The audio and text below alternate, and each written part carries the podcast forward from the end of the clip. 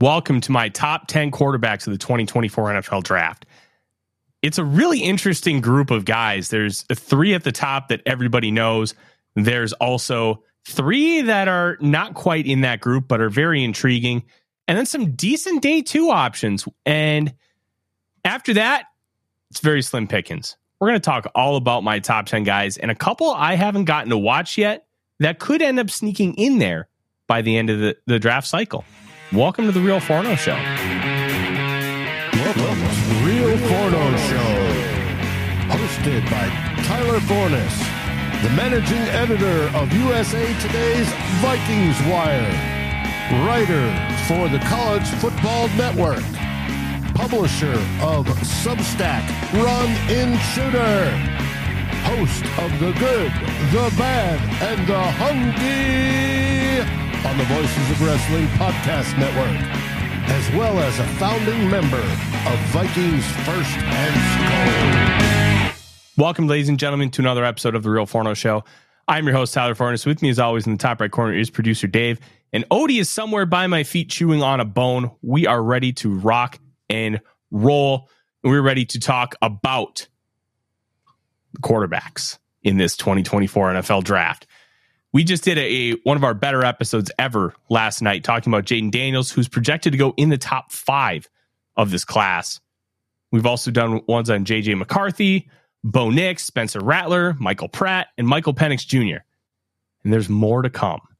But today we're going to break down my top 10 and kind of where I have all these guys. And we're going to start at the bottom because look, I'm going to make you wait till number one.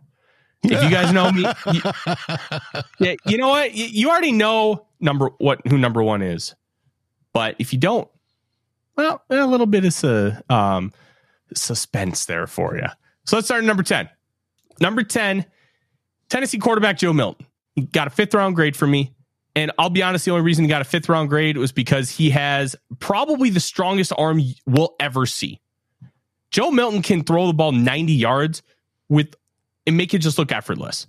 He has an absolute rocket of an arm. Problem is, he really doesn't play quarterback that well. He doesn't see the field. He doesn't really make progressions. And he, he's a fastball only pitcher. You have to be able to throw a changeup. You have to be able to take a little bit off of it to layer it over. And you also have to be able to not gun it when the receiver's five yards away. During the Senior Bowl, there was a clip that was floating around that, and that we're talking the game, not practice here, where he's rolling out to his left and there's a receiver wide open in front of him and he misses him by like six yards. Joe Milton is 24 years old. He lost the starting job after winning them. So he won the starting job in Michigan and Tennessee and then promptly lost the starting job within a few weeks. First to Cade McNamara, then to Hendon Hooker. Those aren't exactly juggernauts at the position. So even though Milton has this cannon of an arm, he's just not a very good quarterback. And I honestly think that a position change is probably in his best interest, that probably over to tight end, just, just because at this point, are you really going to be able to develop a guy who is not developing in college? You want to see growth in college. You want to see a guy be able to take prog- progressive steps. Milton is not taking progressive steps. And because he's not, why should you expect him to do so at the NFL level? Two prestigious Power Five institutions benched him after naming him the starter. That should tell you all you need to know about where his progress is. They also, um, for lack of a better term, kind of told him to kick rocks, and they wanted to start Nico Iamaleava. I think I said that right. Uh, Five star recruit in the 2023 class and he looks like the real deal. They gave him like a record $8 million NIL deal to come to, to Knoxville. So, Joe Milton, number 10, really, he's a driving range guy. He's going to win a bunch of like contests and stuff. You remember those Pro Bowl skills competitions from like 1998 where they would have the long ball competitions and like the strongest guys would get like 73 yards? Joe Milton would hit like 97.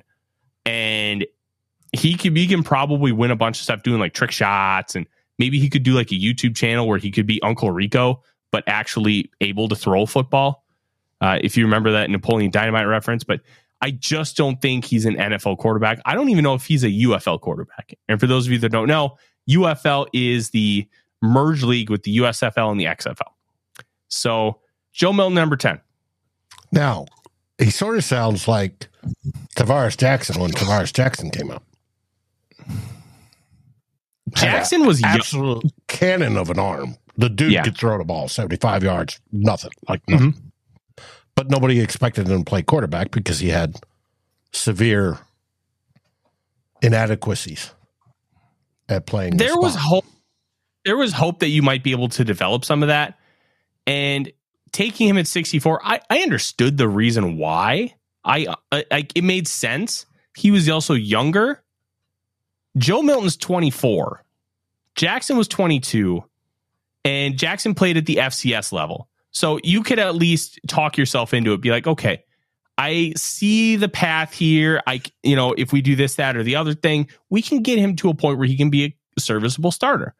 It didn't work out. And that's the tough part with quarterbacks. A lot of times it doesn't work out, even with the ones that feel like the sure thing. And you probably I, am just most of the time it doesn't work. Mm-hmm. I'm I'm completely out on Milton. I, I want absolutely nothing to do with him as a quarterback, which is a shame because he has a lot of arm talent. He just hasn't been able to figure out how to use it. And I'm just, I'm not sure. I'm not sure what's going to be able to help him get there, if anything. Let's go to number nine. Number nine, Florida State quarterback Jordan Travis. Gave him a 73.0 and a fourth round grade.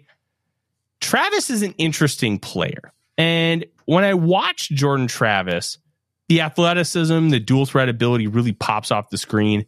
And he he has this tendency to make interesting decisions. He's kind of got a little bit of that gunslinger mentality where he wants to fit it in in tight windows, and he has a good enough arm to be able to do so in the intermediate levels of the field. If you want to, want him to throw a far hash deep out, he's not going to be able to do that. He just does not have the requisite arm strength. And I was, I just, I came away a little unimpressed with him compared to what I thought I might, considering how good of a season he had. He was the ACC player of the year, but it just wasn't all the way there. Placement I thought was just really, really poor. Um, eight, only 18 of 58 passes completed, 31% over 20 yards. And when you watch guys like Keon Coleman and Johnny Wilson, bigger guys, jump ball kind of receivers, they can separate a little bit the college level, but the ball was placed so poorly for them. It's no wonder that they didn't put up a ton of numbers because you'd have Travis trying to throw just a 30 yard like slot fade, and that ball would be three, four yards short. And then Coleman and Wilson are having to come back for it. And that was a constant. And to me, that was a, one of the biggest issues that I ended up seeing. I, I, I just don't think he's a an NFL caliber quarterback, at least as a starter. This is a guy that you would want to have as a backup because I think he's a gamer. I think if you, hey, everybody's down. This guy could do a Tommy DeVito where he can come in, make a few plays, maybe win a game or two, but you're not going to want to hit your wagon to him. And another diff- two more difficult parts of the Travis evaluation. He is 24 years old, just like Joe Milton. So where's that? Is that is he too high in the development curve? Is he just too far along where you're not going to actually be able to get enough out of him to make him worth the selection? Plus, he's dealing with a shattered ankle. Broke it against Northern Alabama in November, and that really crushed Florida State's title hopes. And I, to me, I don't know if I would take the bet on him because of the age, because of what his development curve has been in college like it took him three, four years to become a serviceable starter in college. Like it, he was starting games in 2020 and 2021, but it's not like he was so good at the position where it was a guarantee he was going to be the starter the next year. And then 2022, he started to play better. 2023, he was the ACC player of the year, but he still only threw for like 2,000 yards. And when you're when you play that the 10 games that he did, you expect a little bit more than that. I think Travis could end up going undrafted because of the ankle. Without the, the ankle injury, I would say mid day three. I just, I don't really like a lot of these day three guys because I don't see the upside. There's not that, hey, here's this FCS kid with just his incredible arm, but you got to work on the mechanics. You got to work on this, that, and the other thing. And he likes to throw wide ass open, which is a, a very common scouting term because there's NFL open and there's college open, which is usually wide ass open. And it's usually like, hey, they're open by like five yards. In the NFL, you have a step that's open. And it's just a different level. So when you're coming from a lower level, it can take you a little bit of time to kind of figure that out. Josh Allen came from the group of five, and it took him time to really figure all that out. So I can see that with one of those guys. Based on where Travis is at, I wouldn't. I don't think he's the same as Joe Milton, but I wouldn't take a chance on him in the same way as Joe Milton. I just don't think either of them are the juice isn't worth the squeeze here. But who knows? Brian Ports asks, where were, say, these last two quarterbacks in relationship to Brian Purdy, or not Brian Purdy, Brock Purdy, and how Brock Purdy was being scouted last year or the year before when he came out? Brock Purdy is so weird when you talk about his college evaluation, his college film. 2019, he looked like he could be like a top 50 pick. And then he absolutely stunk in 2020, 2021, partially because of the scheme that he was in, partially because of the some of the surrounding talent. Uh, he did have Breece Hall, and that makes things easier. Xavier Hutchinson was a good receiver. Charlie Kolar was a good tight end. Both of those guys are in the NFL. They were taken in the fourth round. But when you're playing against so much, some of these like really good and better teams, there wasn't enough talent around him and he had to really run around and try to make plays on his own and play hero ball. And Iowa State is just not a great football program. So his evaluation was really weird. One of his final games, actually, his final game was the Cheez It Bowl against Clemson. He threw a ball, it got batted down. He batted it forward, and it was a pick six.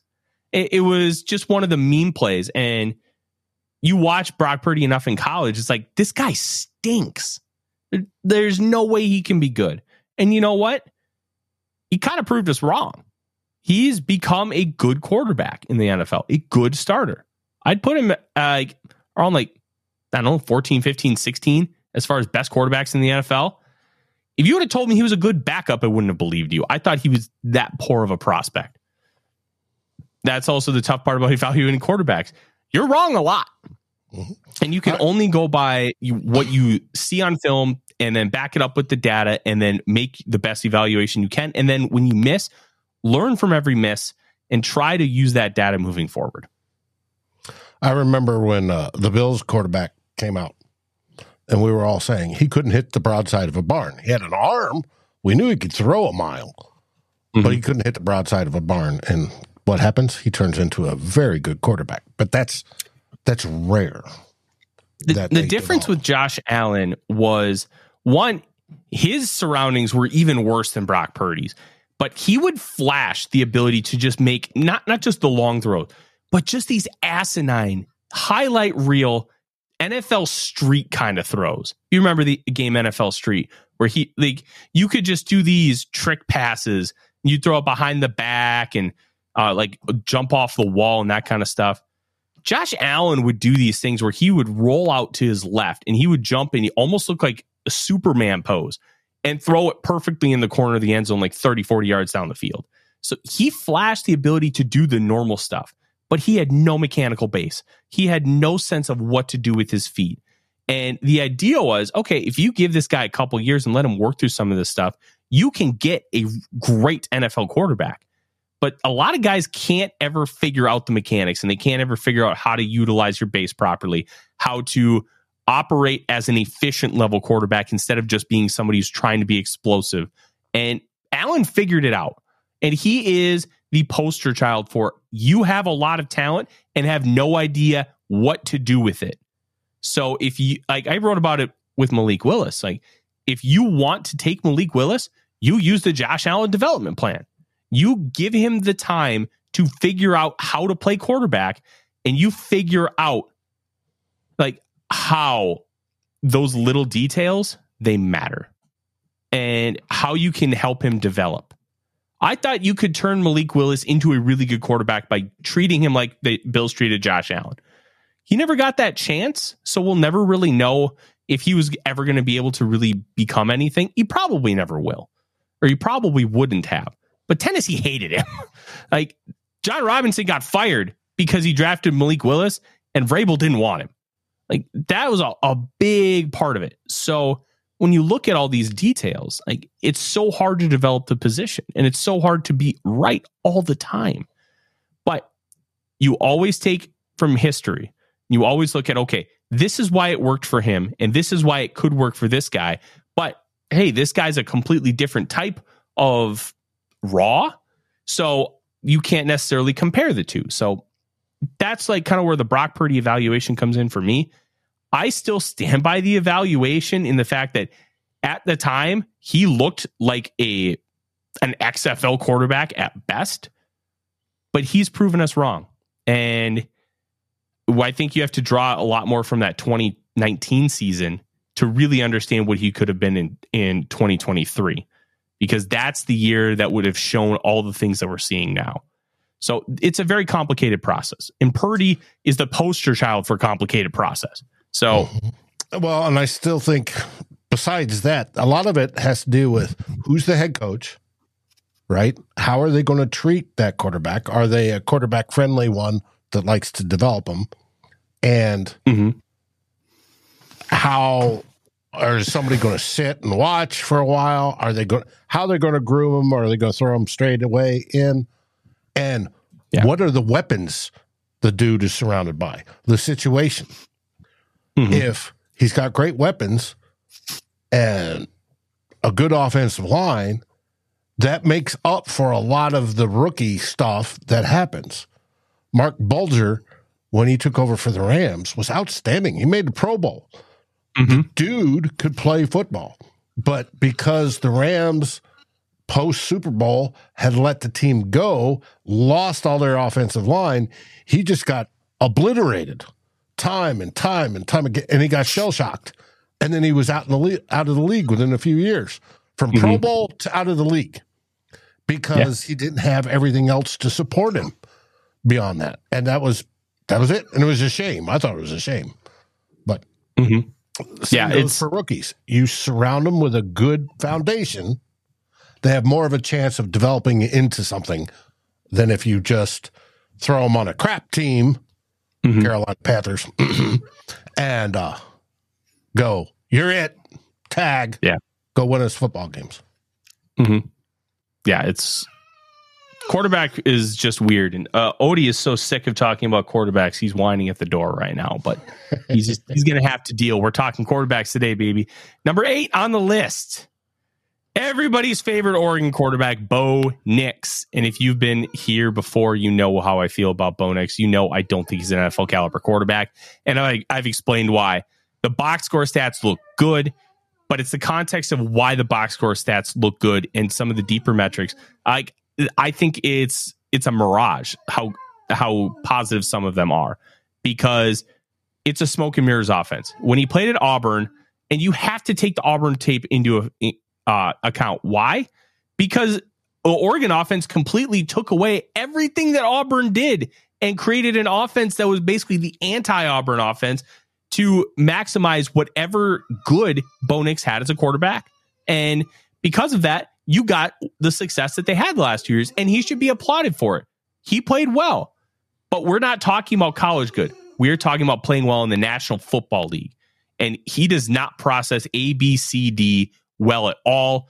And he still has this tendency to bozo bail the pocket where he's like running around like Christian Ponder. You remember some of those scrambles where it just looks really, really rough. Bo Nix is still doing that on occasion. It, he's 23 years old but it's it's different. So when Jaren Hall came out, he had less than 30 starts. And we talked about the Mormon mission and all that. It was a different type of old. Bo Nix is the most starts in the history of college football. 61 starts. That's a lot. How am I going to expect a guy who still can't do full field progressions, who still struggles to read and see the field, and has an offense that basically g- gives him wide ass open throws to be able to run an NFL offense. I I don't see it. I haven't seen it for a long time, and yeah, he, threw thirty percent of his balls behind the line of scrimmage. Thirty percent. That's insane. And then fifty six percent of them were within ten yards. Like the one spot where you have to be really good in the NFL. Sorry, I think it was like 64%, not 56. He threw a lot within that um, behind the line of scrimmage to 10 yard range.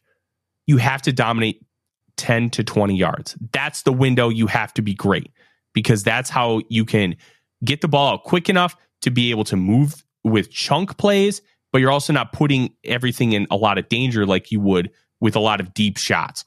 10 to 20 yards is where you have to win and where you have to dominate. I don't trust Bo Nix to do that. I don't believe he's capable of doing that. And you know what? If I'm wrong, we're going to have to go to the drawing board and try and figure out where I was wrong. I don't think I am. I'm confident in this one more than I am in almost the, all the rest of my evaluations. It's a smoke and mirrors quarterback. And what you see is a mirage and not what you're going to get in the National Football League. So Bo Nix is number eight for me. Fourth round grade. Let's move on to number seven. Number seven is a guy with a hell of a lot of talent, a lot of questions. Spencer Rattler of South Carolina. If you go back to 2020, Spencer Rattler looked like he was going to be the first overall pick in 2022. That year, he was phenomenal at Oklahoma. First year as a starter, he was throwing it down the field with success, accuracy, velocity, mobility. He had everything. Then he took a massive, massive step back the next year. And I don't know what happened. I don't know why he took that massive step back, but he did. And then he kind of got ran out of Oklahoma. The fan base turned on him. Uh, the coaching staff benched him for Caleb Williams. Well, then the coaching staff of Caleb Williams left. So he followed his old offensive coordinator, the one who recruited him, to South Carolina in Shane Beamer. And that South Carolina offense was starting me, Dave, and Mary. It was starting a bunch of people who should not be playing offensive line at the college level.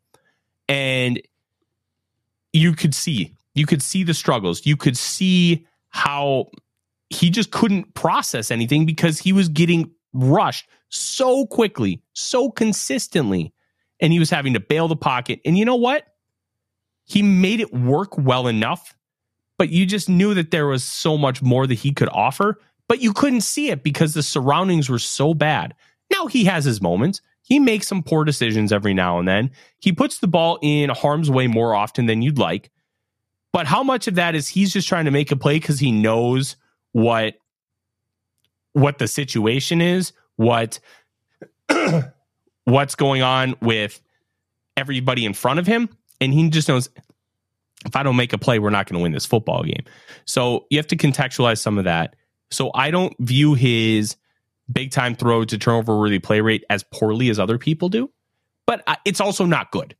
And a lot of people want to see him in Mobile because it's a more structured environment, a more hey, you're not going to play with just a trash heap at offensive line. You're going to play with guys who are going to play at the next level. And you know what? He played pretty well. I thought he was the most consistent quarterback all week. He only played one series in the actual game, well, that series, he went four for four, 64 yards and a touchdown, one MVP. I would have liked to have seen a little bit more. And the one thing with Rattler that we really haven't talked about, he's got a phenomenal arm. Like, uh, it, I'm not going to compare it to Mahomes, but he does similar things. So it, it's just an easy way to describe some of the things he does. All right. So he can launch the ball at multiple arm angles. He can throw across his body. He can throw on the move and he can throw deep with power and accuracy and also distance. He can do all of those same things. He's not Patrick Mahomes. Let's not get it twisted. But if you want to kind of understand some of the things that he does, it's a good baseline because you can see some of the things Mahomes does and be like, Rattler can do some of those too. And I don't know if he's going to be really good at the next level. He's going to be 23 years old, but he's got just insane arm talent. And if you give him in in a good nurturing spot, I think he could at least be a Jameis uh, Winston type backup where he can come in and sling the ball everywhere and make plays for you and win you a few games if you need it. He also has the arm talent to be a top end starter, but it's the rest of his game that needs work and needs to be figured out and parsed out and developed. Will that ever happen? I don't know. But if you're going to take a shot on a guy in late day two, this is the guy I'm taking a shot on because you have all those positive traits and you have some context of why things went poorly for him. And by a- being able to answer some of those questions, you can have a better semblance of what to do and how to nurture him moving forward. So I really like the idea of what Spencer Rattler can be. I have no idea if he'll be that. We'll find out, but he's got the arm talent to do so. Number six, Tulane quarterback Michael Pratt. Pratt gives me very big Teddy Bridgewater vibes in his arm. Accurate, can layer the ball nicely, no juice. He has like no arm strength. And I'll tell you, if he had Kirk Cousins type arm strength, where I don't think Cousins has a great arm, I think he has a good to very good arm. And if if he's just an average to above average arm, I think Pratt's a first round guy, and I don't think it's close. I have heard some medical issues with him. I haven't been able to confirm any of that. But when you talk about Pratt, you talk about a gamer. Talk about a guy who is a true dual threat. He likes to run a little too much for his skill level at it. It's kind of not the best runner, but he can eat up chunks of yards. And he can make good decisions. He can process the field well. He just doesn't have the arm strength, the true arm talent to really be an elevator at the next level. But he has a lot of everything else. that's why he got a second round grade. If he had an, a good arm, good arm strength, first round, but he doesn't. And that's what's going to limit him at the next level. I don't know if he's ever going to be a high end starter, but yeah, that's that's kind of where we're at with uh, Michael Pratt at number six. I need I need some water. We've been doing a lot of talking here. well, that's why I was having my bourbon or something else to drink sitting there with it.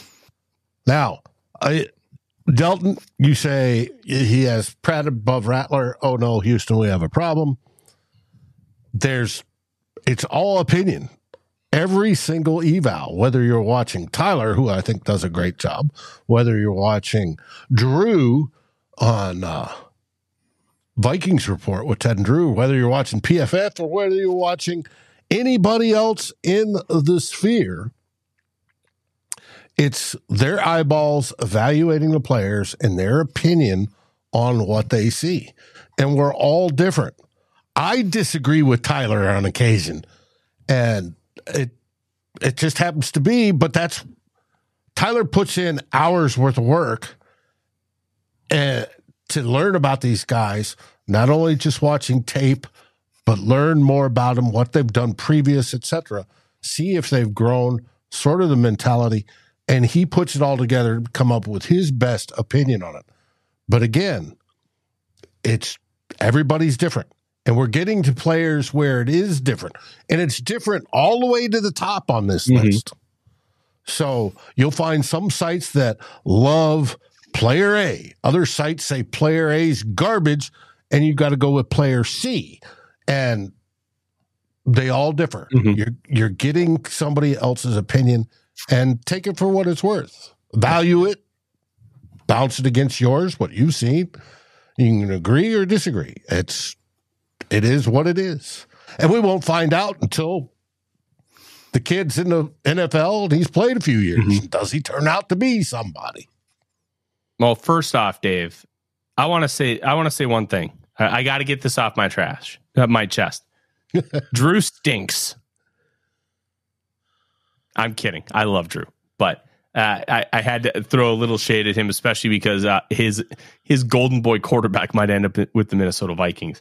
Um, for those of you that don't know, Drew's a big Michigan fan, and I love that I'm gonna be able to rub it into Ted because I told Ted like I think CJ Stroud's the guy. He's like, no, I don't think he is, and I, uh, uh that that's gonna be a big win for me. I can't wait.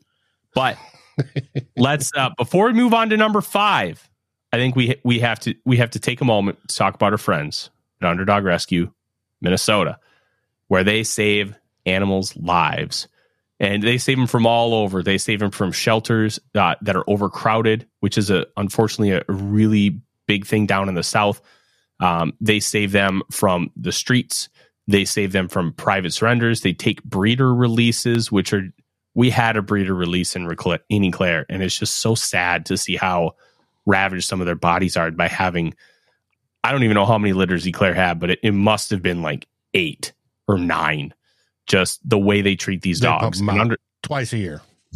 underdog takes them in, takes care of them, gets all their medicals ready to go, and then you take them home and they get to live the good life finally. So underdogrescuemn.com. If you need a dog, they have all kinds of breeds available.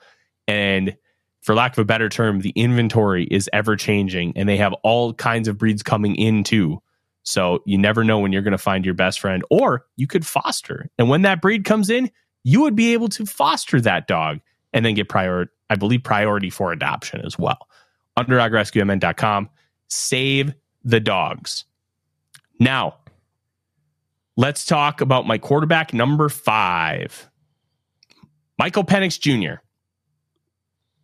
Michael Penix Jr. out of Washington really throws a javelin ball down the field. And he's a very talented player, but there are some real question marks surrounding Michael Penix Jr. Let's talk about the positives first. So, Penix, great anticipator, great deep ball thrower, doesn't really attack the middle of the field, but I think that's more of a complex of what Ryan Grubb, the offensive coordinator, who's now going to Seattle, wanted to do on offense. Uh, and it's going to be interesting to see how he kind of translates to the NFL because of that. Russell Wilson hates throwing over the middle of the field, and he's been out of college over a decade. So some guys never really get to that point where you can feel comfortable throwing over the middle of the field.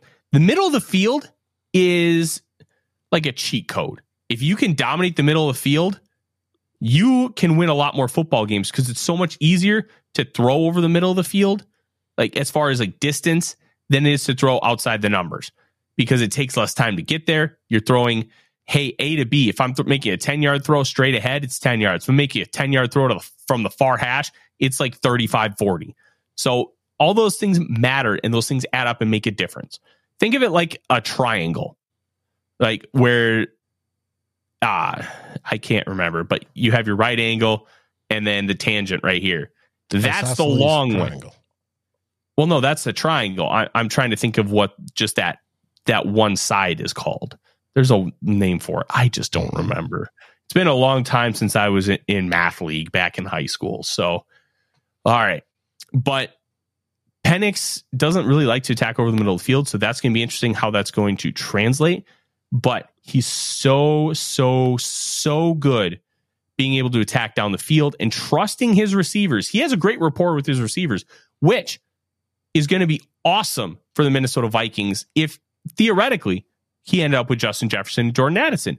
Because what he had with Rome Odunze, you should be able to develop that kind of chemistry with either Addison or Jefferson, if not both. They connected on 17 of 24 contested catches. Why? Rome Odunze is so good, and Penix placed the ball very, very well.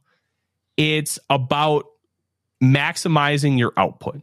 And Penix did a fantastic job of doing just that. And I am a really big fan of what he was able to do in college. Hypotenuse. Thank you, GMAC. Ah, I, I was no Jordan said that too. Thank you. I was trying to figure that out. Um, Hey, So- you haven't used it in a while, so it sort of flips Nope. off into the background. No, that it does. So my big thing with Penix is you have to figure out what the medicals are, and you have to figure out why his mechanics are as poor as they are. He is going to be 24. Like we're going to deal with older prospects for a while. Why? NIL and COVID. It's just going to be that way for a little bit. And until NIL balances out, you're going to see older prospects. Next year, going to see a lot more older prospects. It's just going to be a fact of life. So when you, I keep getting these, is gunk stuck in my throat. I'm going to, I, you know what? I- I'm going to blame you, Dave. It's your fault. It is Okay. your fault. Usually is. Usually So- is. Penix has had two season-ending torn ACLs. He's had two ma- major shoulder injuries, one being a severe dislocation that ended the season, and one being an AC joint. So, wh- what's his health? Uh, I have seen the report that Dr. Neal ElAttrache, who did perform um, the, I believe he was the one who performed the both the ACL of TJ Hockenson and the Achilles of Kirk Cousins. I think he performed both of those procedures. He signed off on Penix's knee. That doesn't mean NFL teams will. And it's not just about, hey, what does it look like right now? What is it going to look like in 10 years? What's it going to look like in five years? And are his some, some of his mechanical issues due to some of those injuries that he's had? And here's what I mean. He has really wonky feet. He sets his base way too wide and he has a sidearm release. And, we talked about it with Jayden Daniels. When you have a sidearm release, you can sail the football if you don't have proper footwork. It's a lot easier to sail the football with a, with a sidearm release than it is with a three quarter over the top. It doesn't mean that you have to change it, but you just have to be aware of what the issues are. And you have to be able to try and curb some of those issues. And uh, Delton, he left, uh, it was Indiana. And one of the reasons he left Indiana was there was an opening in Washington, and Kalen DeBoer was his offensive coordinator in, I think it was 2019 at Indiana. Then he took the Fresno State job in 2020, and then he took the Washington job in 2022. So he followed DeBoer to Washington. It was going to be Jake Haener, but Haener didn't quite have enough credits to graduate, and he was already transferred from Washington once. So they ended up with Michael Penix, and it worked out for everybody. Haener was a mid round pick, still played well at Fresno State, and Michael Penix Jr.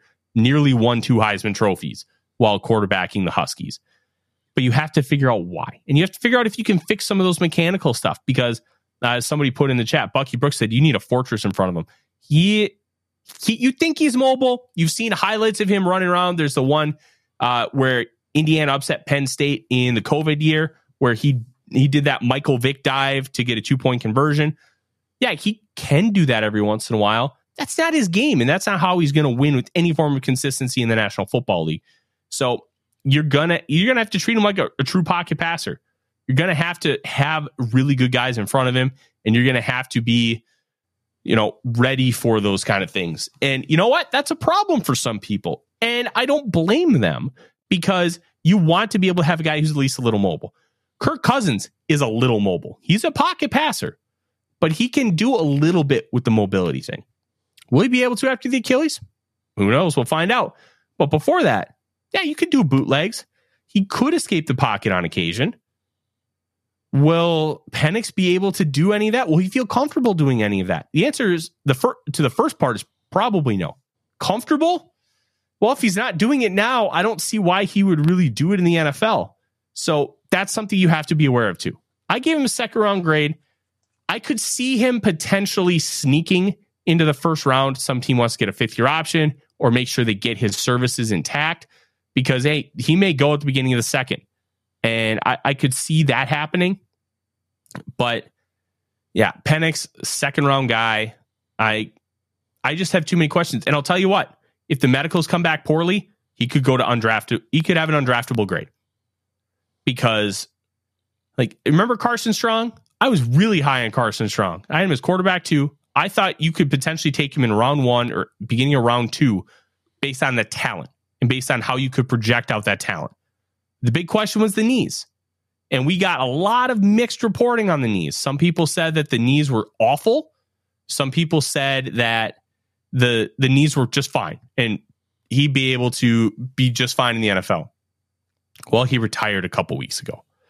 So I'm going to be very curious to see what happens with Penix, and we're going to know a lot more at the combine because we didn't really learn anything about his health at, at the Senior Bowl. A combine, everybody gets a medical check.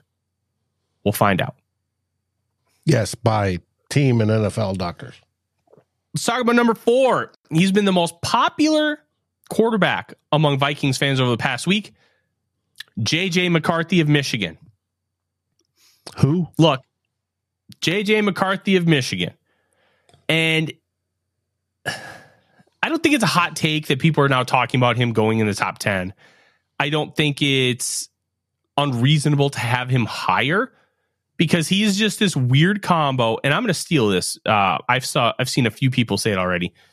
High floor, high ceiling type player, where he already does so many of like the hey, you can trust him to just operate an NFL offense. You can trust him to make quality decisions, and he's got the mobility aspect, so you can gain yards on the ground cheaply. But he's also got this arm and really good arm talent where you could develop him into a top flight quarterback in the NFL. So he's got this weird combination of high floor, high ceiling. Don't see that very often. And I still think McCarthy has some uh, questions to answer. I do think he's really good in the intermediate level of the field, like 10 to 30 yards. I think he can hit a seam with precision better than most quarterbacks gave me some Dak Prescott vibes where he was just able to fire it in there with those deep seam routes, to tight ends. And look, McCarthy's a really, really talented football player. It's not his fault that things went the way they did this past year at Michigan or the year before. Jim Harbaugh likes to play a certain way. He wants to run the ball, drive it down your throat, and play great defense. The quarterback is a piece to the puzzle. He is not the answer. But when McCarthy needed to, he needed to make a play. He needed to drive down the field. He answered those questions. And he's one of the best third down and long quarterbacks in this draft. His average depth of target, I believe, is 13.8. He was com- uh, completing passes at an incredibly high clip in that range. Uh, I really, really like McCarthy. I think he could be a great quarterback, but the questions I have about McCarthy keep me from really being able to label him with that first round grade because there is a scenario where he absolutely stinks up the joint. And that's why I have him where I do. If you believe in him, and this is where like grades can get really finicky with quarterbacks, okay? If you give him a second round grade and you still pounding the table for him. You know what? I don't care. I understand the flaws. I believe the positives are going to outweigh it, and we're going to be able to figure this out with him. I want him at 11. Take him. Take him. That's okay. Take him. there's nothing wrong with that. It's you don't do that with other positions. You do it with quarterback because it's the most important. And you know what? If you're right, nobody's going to care where you took him. Nobody's going to care that you took him too high on draft day compared to the consensus board. Nobody's going to care that you gave up a ton of capital to go get him. Nobody's going to care because you got it right. If you get it wrong, you're fired. That's how the NFL works. If you get quarterback wrong and you're not Kyle Shanahan and John Lynch, where you're still going to Super Bowls with the guy you took last in the NFL draft, you can get away with the Trey Lance thing. Now, will they be able to keep up what they have right now because of the salary cap and because of the lack of uh, high end talent that they were able to draft? That's a whole different question. But McCarthy, very, very good player. And I have him at fourth. And I'm okay with having him at fourth. People are going to have him higher, and I don't blame them. But I also think really highly of the three guys ahead of him. And we're going to have that conversation. Dave, what did you think of McCarthy? Uh, from what I've heard, the little bit I've seen, and the love that a few people give him, Thor being one of them, obviously, um, his coach being another. I think, from what I'm hearing, he could develop into a very, very good pro quarterback that would make somebody like Kevin O'Connell very happy to have on his team. So if he's there at 11 and we don't have to trade up and we get him straight at 11, I'm fine with that pick. I'd live with it. It's the right move. Now, if one of the top three are there at 11, then we're going to get a little bit of discussion. But if he's there at 11, top three are gone. I have no issue. It's the right move. It may be the wrong guy in the long run, but it's the right move. and GMs will get hammered for doing the right move and then the guy doesn't turn pan out. Well, the GM may say, Hey, he looked great to me at the time. Everything worked. Something else went wrong. And you can say, All right, give you another chance to do this because there is risk involved when you pick any quarterback. But, i.e., you know, Mahomes didn't go first overall in the draft. You've got to be able to do that. But if he fell to us at 11 and the top three were gone, I'd have no no qualms selecting him at number 11. None. I'd be happy with that. I would be too. Uh, I would not be happy if they took him over one of my top three, but it has nothing to do with the fact that I don't think he's good. I th- I like the, the other three guys better, and to me, that's that's kind of what I'm looking at. So let's talk about my top three. Number three is look, it's going to turn some heads, and I don't care. It's Caleb Williams, uh, USC quarterback, and I want to preface it this way: Williams was built out to be this mythological being throughout the last couple of years. When it turns out he's just a really, really, really good quarterback prospect, he's not God. And I think being built up like that was unfair and it set him up to fail.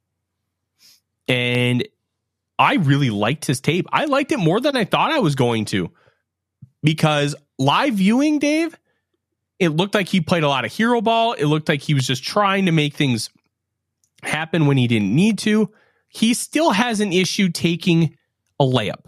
So there are some basketball players that won't take the layup, they just want the three pointer. And there's method to the madness. But if you have a clear path to the basket for the easy play, just go take the easy play. There's nothing wrong with taking 10, 15 yards and going to first down.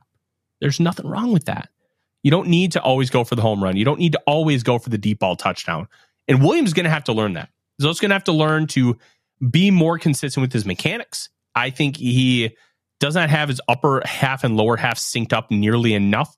And you can see inaccuracies with his throwing, especially down the field, because he just he has a cheat code arm. Aaron Rodgers, if you ever watch him play, has god awful mechanics. But he's Aaron Rodgers. He has an just incredible arm talent where he can just he can be stand flat footed, fall backwards, and throw it on a dime 30 yards down the field. He just has that ability. And when guys have that ability, sometimes the mechanics just aren't there. They're never really able to figure that out. And I want Williams to sit. I want him to sit for eight weeks to a full year because I want him to get that down. And this is where the Mahomes comparison I think does work look, he's not Patrick Mahomes. But you know what? Mahomes was gifted a year to sit and learn with Andy Reid and Alex Smith how to play quarterback at the next level and not be a playmaker. Caleb Williams needs that. He's not going to be afforded it, but he needs it. And it's going to help him, and it could help him become a great NFL quarterback. But because he's not going to have that, I, I'm going to be a little bit worried about him being able to really take that next step. Like especially going to Chicago. I don't trust Chicago to develop a quarterback. I thought they ruined Justin Fields. And I want to see Caleb Williams succeed. I want to see him thrive. I want to see him be nurtured and really taken care of from a coaching standpoint. I want to see all those things. I haven't in Chicago. And that worries me with his if him coming to the next level. How are they going to be able to change things? We'll find out. That's probably Chicago what's going to happen. They have the the tradition of ruining quarterbacks. That's just mm-hmm. who they are. And he Dalton says says too emotional. He does play a very emotional style of football. Oh, I don't care about that. Doesn't bother me at all. You know what? You know who else plays an emotional style? Travis Kelce. Right. But what I'm saying is if you're emotional very emotional. That's another way to get in inside somebody's head. And if you're screwing it up, you have the people in the press and the fans and the coaches. If they're all messed up in Chicago, he could easily be screwed up real fast. So I'll say this. I, I want to amend my statement. He doesn't play emotional. He's ju- he just is an emotional person off the field because like uh, everybody's going to talk about him being nonchalant in press conferences and the, the, painted nails, which he does because his mom owns a nail salon. It's like it, his way of showing her love. Like it's 2024. Who cares? Like who who gives a shit? And everybody's going to point to after the Washington game where he he carried that team, and it was almost like he felt emotionally just like everything hit him. And he saw his mom in the crowd. He goes up to her, gives her a hug, and he just it just all came out. The, here's the thing. I can't give you this with certainty, but I bet you there's a good amount of NFL players who do that. You just don't see it. And there's a lot, and you give everything you can to this game, and you try so hard to get that win, to win a national championship, to win a conference championship, to beat a great team who ended up being the national runner up. You give everything you have, and then you don't get anything back, and it can just it can break you, and it can cause you to just let out a lot of emotion. And look, we're Vikings fans. We should be able to understand and empathize with that.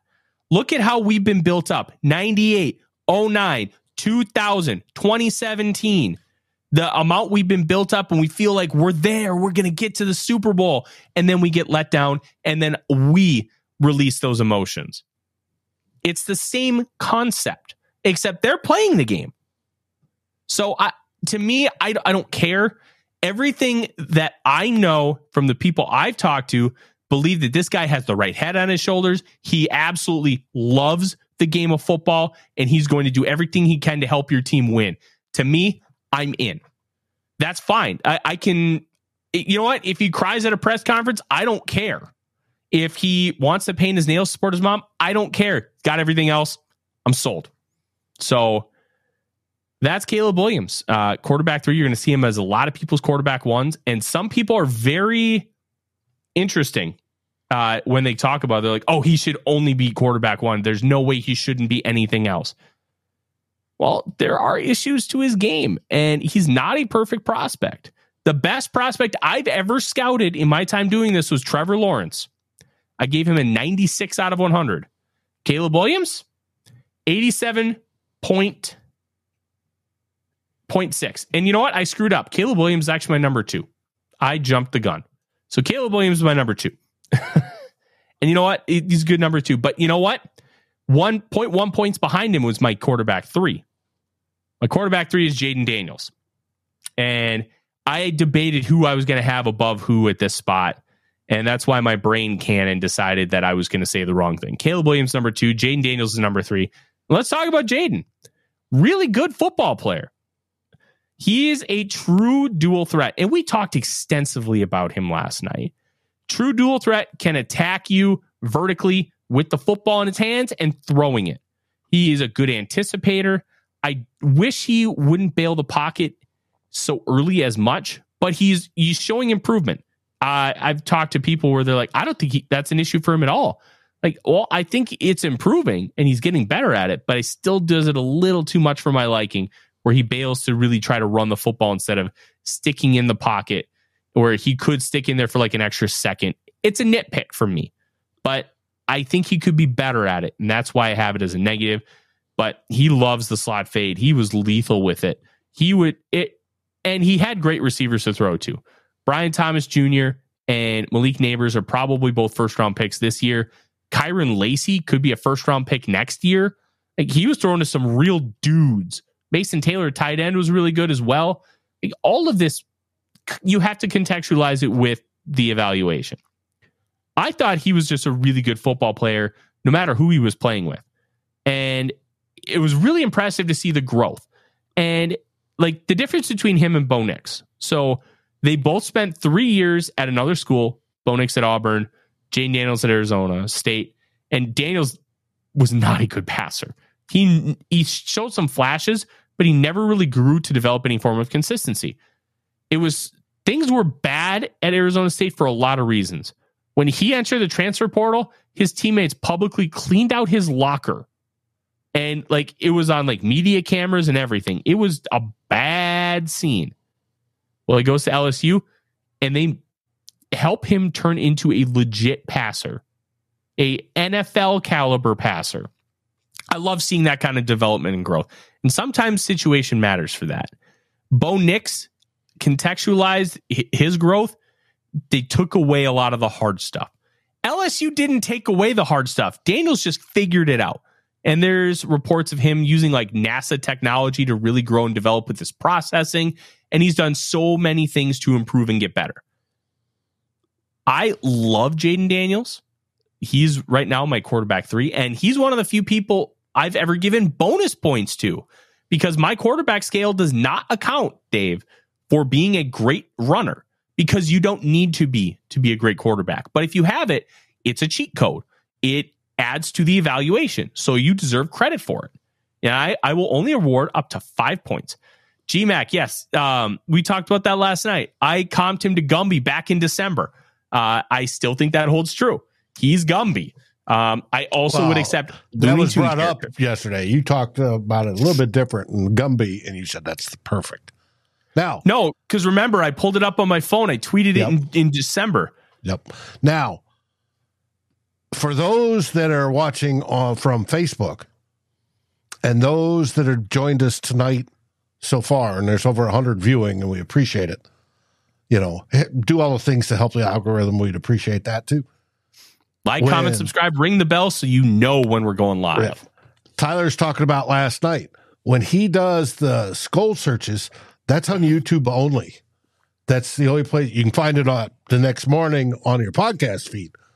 But the video is on YouTube only. And if you're just used to Facebook, you're going to miss it. So you need to go Vikings First and Skull on YouTube and you can watch all the skull searches we've done to date. It was just happened that yesterday was Mr. Jayden Daniels. Yeah, it was. And it was a really good one. It was a lot of fun discussion. And now we have to talk about quarterback one, Dave. Mm-hmm. Drum roll, please. UNC's Drake Maye. I love Drake Maye. Um, Drake Maye is one of the better quarterbacks I've scouted in a long time. Um, Justin Herbert vibes with Drake Maye.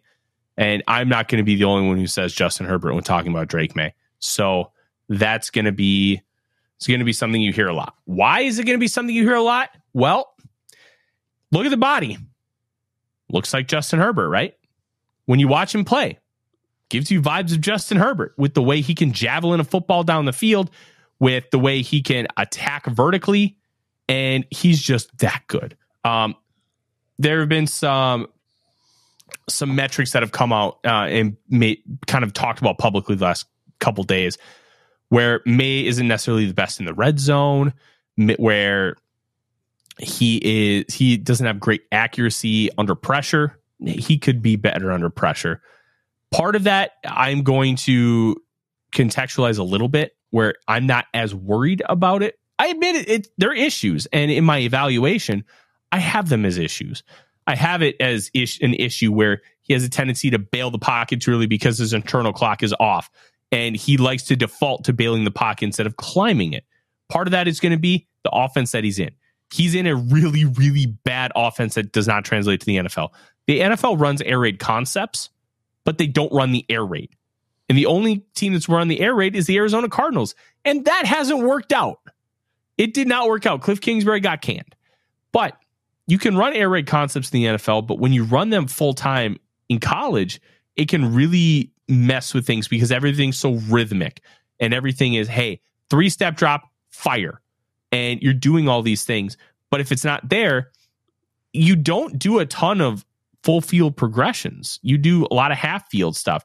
You look at the state, the coverage, and you decide, hey, am I going to go left side or right side? And then when you decide that, then you build off of that and you do your half field read. So you are reading the full field before the snap, but you're not doing it after. And with Maye, I think when he doesn't see those that first read there, he has a tendency sometimes to really bail the pocket. He has flashed the ability to do full field reads, so I'm not really super concerned. But I want to see him get more comfortable in the pocket. And I think part of the reason he wasn't comfortable is his O line stinks. And That's a that's a big issue with a lot of college teams, and especially when you have to contextualize college quarterbacks. Not every team is going to have a good offensive line. It's hard to find good offensive linemen in the NFL, let alone in college. So those things matter. Before we get to the good, let's let's continue talking about some of the things I'm concerned with. Um, mechanics are great in the quick game, uh, but processing overall slows him down a little bit. Uh, he doesn't like when he sees it, his legs aren't set and ready. So one thing I loved about like watching Peyton Manning play football is it would almost look like he's doing like you know Dave when you're doing up downs and your feet are constantly moving and then when the whistle blows you drop. Peyton that was Peyton Manning's legs all the time. They would be constantly moving because when he saw something, he would be ready to just set and fire. Maye doesn't have that lower half and upper half synced enough to where he's a when he sees it, he's able to always take advantage and fire it. And that's where I think some of the inaccuracies come from. That's where he can really take a big step and improve. A full off season working on that footwork and fixing it could eliminate the issue. It doesn't mean it will, but it could because it's it's something that's rel- Oh well, relatively got- simple. your internet's get freezing. Uh, hopefully, he does work on a, an off season. And speaking of up downs, I've done them by the thousands. Anyways, both football and in the military. Yes, and just win one. I've done a ton of flutter kicks too. Well, yes, yes, yes. And here All right. he comes. There we go. Perfect. So, as I was talking about with some of the some of the mechanical stuff, if you do a full year and you really work on like the full off season of fixing that footwork, theoretically it should work. But footwork's difficult to fix because you're doing it consistently. It's like uh, I always bring up when you want to fix something mechanically, I bring up Tim Tebow because when he came out in the NFL draft, you had he had just a elongated arm motion. It can take you like 10,000 reps to fix something with muscle memory. So with the drop back, it can take a long time to fix and you may never fully get it. But if you can fix that, that's going to fix a lot with Maye because he's got the natural gifts. He's got the natural arm talent. He can see the field relatively well, but sometimes his his vision is not up to date with his feet. And that can really, really be a problem. Let's talk about a few positives before we get out of here because this has been a long episode, but there's a lot of fun stuff to talk about. So that's okay. Uh, look, the footwork in quick game is great. He knows how to, it's when he has to hitch and then keep looking and then hitch again. That's when his footwork gets sloppy. But one, two, three, fire, that quick game stuff, throw a slant, throw a speed out, throw a screen. He does that really, really well. And when he gets to the NFL, he's going to run quick game at such a high level that it's going to make things really easy for him to succeed early while you build the rest of it out. And by doing stuff early and building the rest of it out is going to help you long term be great. And I love what Maye is able to do. And the last thing I'm going to say, he has an over three to one big time throw to turnover worthy play rate, 80 to 26. This past year, he only had 10 turnover worthy plays. This dude wants to attack down the field. He wants to crush you, he understands that you can't always do that. I want him on my football team. People can overlook him. They can only look at the raw numbers, be like, well, this, that, or the other thing. That's fine. You can do that. I disagree completely. I think Drake Maye is the best quarterback in this class, and I think he has the ability to be a transcendent player for a franchise. If the Vikings got him, I would be over the moon. let him fall. Let him fall and let the Vikings trade up for him. I dare you, NFL. I Well, dare you. Speaking of trading up, and I'm going to show all of them listed. Do you think the Vikings will trade up? And if they do trade up, do you think it's to the number three spot with New England? And how much would it cost? And the viewers are getting to see the entire list, your top 10 right now. Dave, I really don't know. I don't know who's going to actually be willing to trade down. you can make an argument that both Washington and New England should trade down because you want to give a whoever's going to play quarterback for that team the right tools to succeed and maybe punting year and really building up the infrastructure with like a great offensive lineman or a great wide receiver and not take the quarterback. But you should probably just take the quarterback. So we'll find out how these regimes want to handle it because it is a new regime in both Washington and New England. So we really don't know what they want to do. We it's going to be a big mystery. We've heard multiple different things come out of both organizations about trading back. Maybe the Cardinals will be willing to trade back at four, but they probably want Marvin Harrison Jr. to give to Kyler Murray. So I really have no idea. Um, I the one team I think will trade back is the Los Angeles Chargers because they need a bunch of stuff. They need guys on relatively inexpensive contracts, and I think there's going to have to be a good amount of roster turnover to be able to give Jim Harbaugh the kind of team that he really wants to put on the field. So I think that's going to be the one spot where they're going to have to do it. But we'll find out. That's what makes the draft so fun. Mm-hmm. Yeah, because it's unknown and the cost. And like last year, you know, supposedly the Vikings were willing to trade up, but they didn't have a willing mm-hmm. trade mm-hmm. partner. And you've got to take two to tango.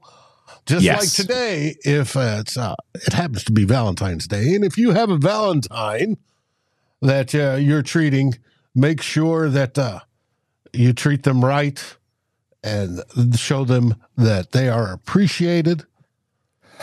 Turn off the phone for a bit. We'll be here when you get back. Don't worry. Yeah. But mm-hmm. otherwise, yep, I, we're talking my wife quarterbacks, and we'll finish those out on Skol Search here within the next couple weeks. Yes, we will. And my wife is almost home from work. Uh, we're gonna make pizza tonight. We were gonna do fondue, but she's not feeling the best. So we we're pivoting to homemade pizza. I bought uh like uh the deli at the grocery store in town will actually sell you like chopped up Italian sausage and pepperoni for pizza. So we're gonna do sausage, pepperoni, and mushroom pizzas with uh parmesan and freshly sorry, freshly grated parmesan and mozzarella. So I'm really excited for that. It should be a really good one. But I'll say this much. These quarterback rankings may change between now and April's draft because I'll have more information. So these are not completely set in stone, but I feel pretty comfortable with them right now, which is why we're having the conversation. And that is going to be our show. Thank you guys so much for listening. As Dave said, if you're watching on Facebook, one, thank you. Two, go over to the YouTube, like, subscribe, ring the bell because all the Skol searches are there. And you will not want to miss those. We've got ones already on Jayden Daniels, Michael Penix Jr., Spencer uh, Rattler and Michael Pratt. And we also are going to have ones on, we just did one on Jayden Daniels. We're going to have ones on Drake Maye and Caleb Williams as well. And we also have some on some defensive linemen. We have one on Malik Nabers, Rome Odunze. We're going to have a lot more coming your way. You will not want to miss any of them. Tomorrow there will be one. It may be live, it may not be. And we don't know the time yet because I have a business dinner that I have to attend to tomorrow night. So won't it, we won't be live at our normalish time. So you'll want to hit that ring the bell so you know when it's coming. And don't forget, two all bloggers Sunday afternoon now, 4 p.m. That also opens up some potential extra Skol search opportunities. You are going to want to ring the bell to make sure you know when we're going to have new content coming. In the meantime, thank you very much for being here. Thank you for staying longer than normal because we had a long and great show for you tonight. I'm Tyler. He's Dave. Skol Vikings, everybody. Skol Vikings.